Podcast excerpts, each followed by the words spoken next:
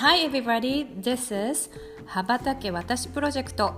このプロジェクトは、え海外日本に住む5人の女性が生き方キャリアについて語る番組です。世界は広い日本にいても海外とつながれる。私も日本を飛び出しちゃうそんな気持ちを感じていただけたら嬉しいです。Here we go!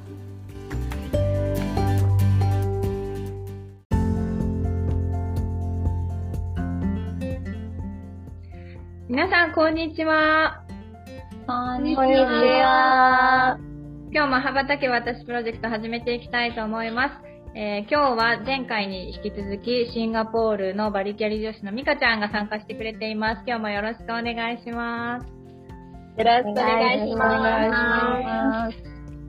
えっ、と、前回、あの、羽ばたけ経験を紹介してもらったんだけれども、あの、いろんな羽ばたけ経験を生かして、まあ人生を送っていく中で今、ね、旦那さんの、あの、ご都合でシンガポールに住んでるってことなんだけれども、ちょっと今の生活というか、その羽ばたき経験がどういうふうに生きてきたかっていうことをさらに聞いていきたいと思います。で、えっ、と、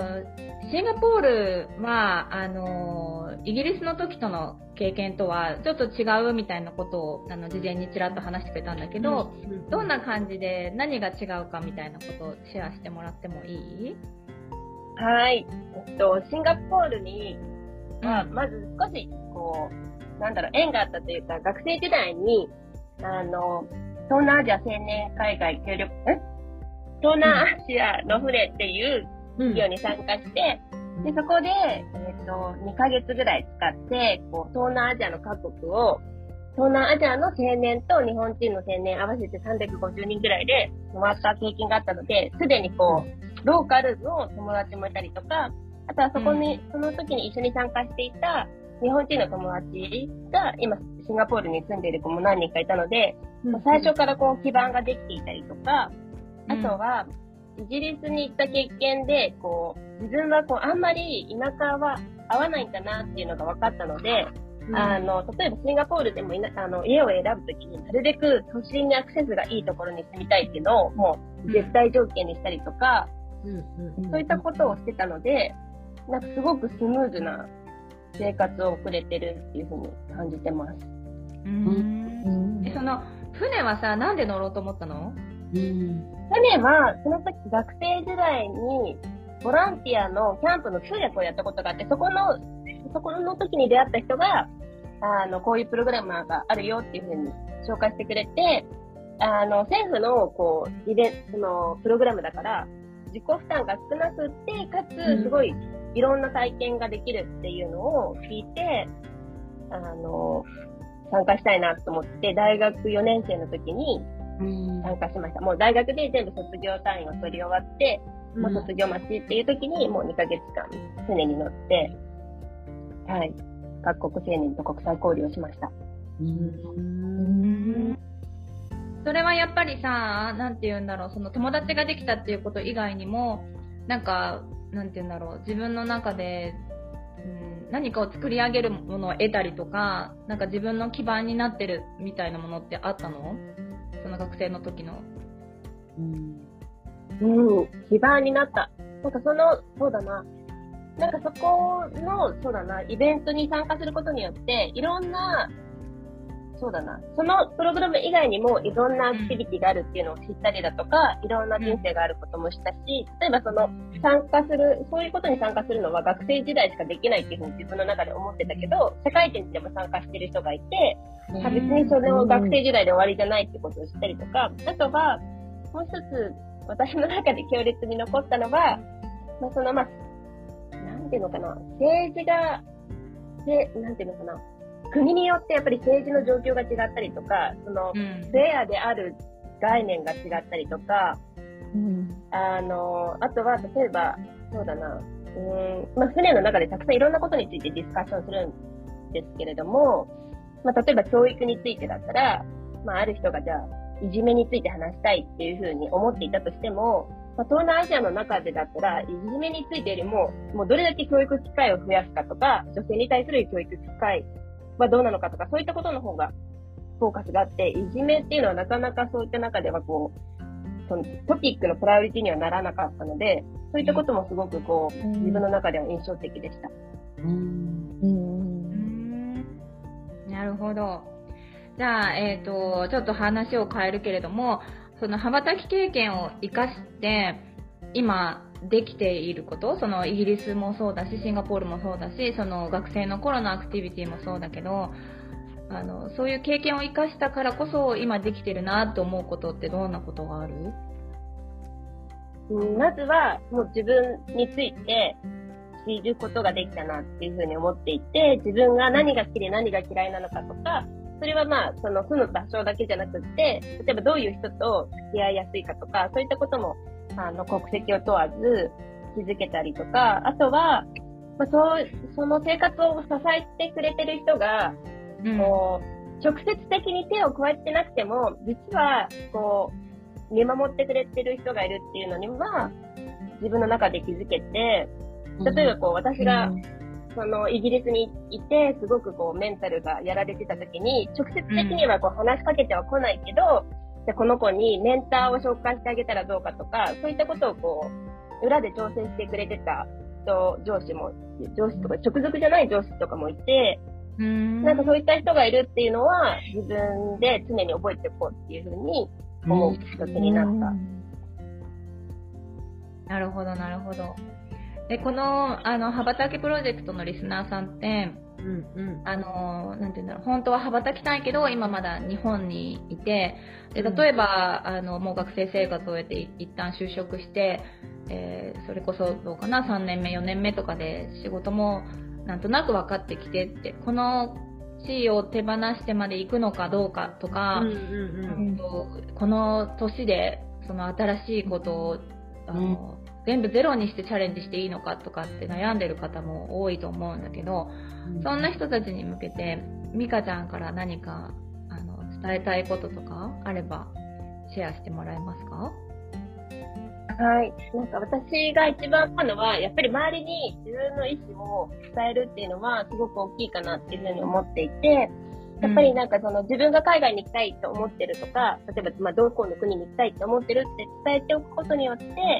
何かこう、チャンスがあった時に声をかけてもらいやすいかなっていうふうに思うのと、うん、あとは、まあ、自分の中で、例えばアンテナを張っておいて、本当にまあそこの国に行く気になって、何か調べてみるとか、あの、うん、すると、なんか案外こう、チャンスってあるのかなっていうふうに思ってて、うん。なんか結構その、うん、私の親友、親友で、なんかこう、言われたのが、えっ、ー、と、まあ、そのやって、みんなはなんかその、何かやったことに対して達成してすごいねって言うけれども、その中で何人の人が本当に挑戦したのかっていうのを言っていて、挑戦してみたら別にそんな難しくないのにっていうのを、あの、友達が言っていたのは本当に同じだなって思ってて、なんか、うん、その、まあ、ちょっと一見して難しい。まあ、確かにそんなに簡単じゃないけれども、実際に行動を起こしてみたら、なんか案外にできるっていうことは結構あるんじゃないかなって思ってます。うん。いや、なんか、すごいなとかいいなって言ってる人たちも、まずやってみたらいいじゃんって思うって感じ。そう、その通り。うん。なるほどね。なんかその、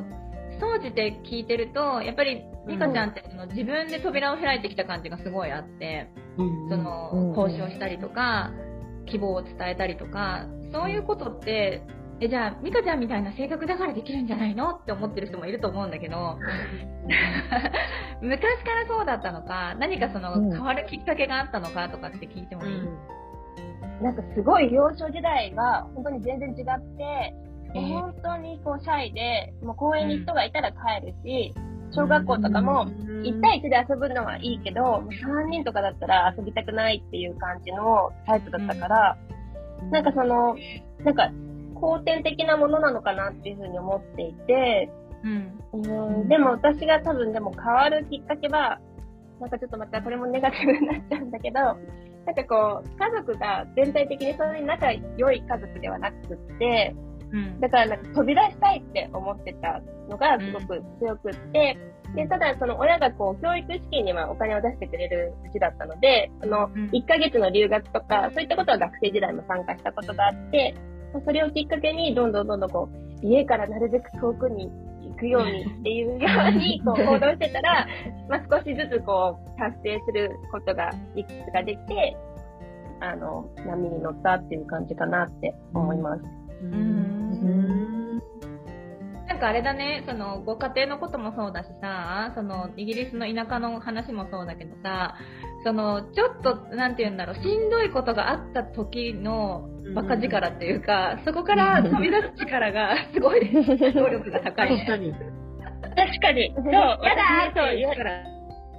そう、そうかも。そうなのよ。いや、なんか、大学生時代に男の子の友達から言われてすごい印象的だったのが、うん、ニカちゃんって泣くときってさ、悔し泣きだよねって言われて。なるほどね。負けず嫌いなのかもしれない。そうか。自分が心地よくないことを継続するのが多分すごい嫌な。あ、見ないけど、でもそこに対する熱量が高いんだね、きっとね。あ、そうだね。そうだね。あの、どう？みんな、私ばっかり話しちゃったけど。うーんって聞いてたすごい。聞き惚れ、聞き惚れてたというか。すごいアクティブだなって思いながら。いやいやいや。うん。なんか、リアルでいいよね。その、キラキラだけじゃないっていや、なんか聞きたいのは、そうそう。で、今後どうするんだろうっていうのは聞きたいですね。うん。今後。うん。今後は、うん、シンガポールはすごく居心地がいいから、ちょっと住んでたいなっていう気持ちもありつつ、うん、でもやっぱりなんか、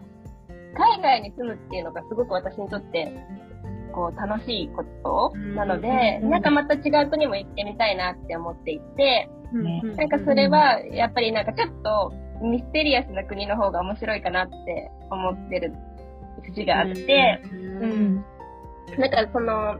例えばまあ、その今のコロナの状況とかは、あの、あの無視して、例えばインドとか中国とか、うん、なんかちょっとこう、あんまり住みやすい国って言われてない国の方が、なんかこう、自分の体験として良くなるかなって思うのと、あとはその、なんだろう、家族の仲が良くなるんじゃないかなって個人的には思ってて、なんかシンガポールとかって結構その友達とかみんないるし、ヘルパーさんとかも、あの、いるので、そうするとなんかこう全然こう、困難があんまりなくって、そうするとなんかこう、家族家族がこう協力しなくても、なんとなくこう、過ごせ、楽しく過ごせちゃってるから、なんかこう、ちょっと、一致団結しないとこれは乗り越えられないみたいな。なるほど。でも、その面白いかなって。8番のバカ力を利用する人生。でもさ、結局そっちに行くんやね。結局そっちのさ、困難な方に行くんやね。そうそうそう。これだけさ、苦労した話してさ、やっとさ、うん、なんか安住の地を手に入れた人がさ、ミステリアスな国に行ったもう一回戻るんやね。じゃんみたいな。そうそう。え、多分でも、なんかこう、なんていうのかな、居心地いいところに行っちゃうと、すごい細かいことが気になっちゃって、例えばその、東京とかに戻ったら、もう、なんだろう、全部こう、やりやすいっていうか、まあ別にカルチャーも分かってるし、日本語通じるしっていうので、なんかこう、すごい細かいことに対して目がいっちゃいそうな気がするから、なんかこう、大変な国に行った方が、なんかそういったことは無視して、こう、大切なことって何みたいなことをこう、常に こう考えていられるかなと思って、私は密かに、そう、ちょっとこう、インドとか中国を狙ってます。そしてまた、あの、いいのを見つけたら交渉するんですね。もうね、それはね、ちょっとずつ、あの、何、種をまいてて、上の上の上司がインド人だから、仕事できますアピールをし始めてるところです。いやー、でもいいよね。結局さ、なんだろう、もちろんご家族も大事にしてると思うし、それこそね、あの、美香ちゃんと知り合ったきっかけになったのも子供のことを、あの、うん、よく知るっていうことをね、学ぶ場だったから、ご家族のこともすごい考えてるっていうのは分かってるけど、でも、自分が、なんか、楽しいとか、なんか自分が、学べるとか、んそういうことが言葉の中から出てくるのも、なんかすごいいいなって今聞いてて思った。うんありがとということで、あの、ミカちゃんの人生はこれからもウォッチしがいのある次はどこの国に行くのかっていう。はそうそう、なんか動きがあったらまた出演してくださいみたいな感じだよね。い。う。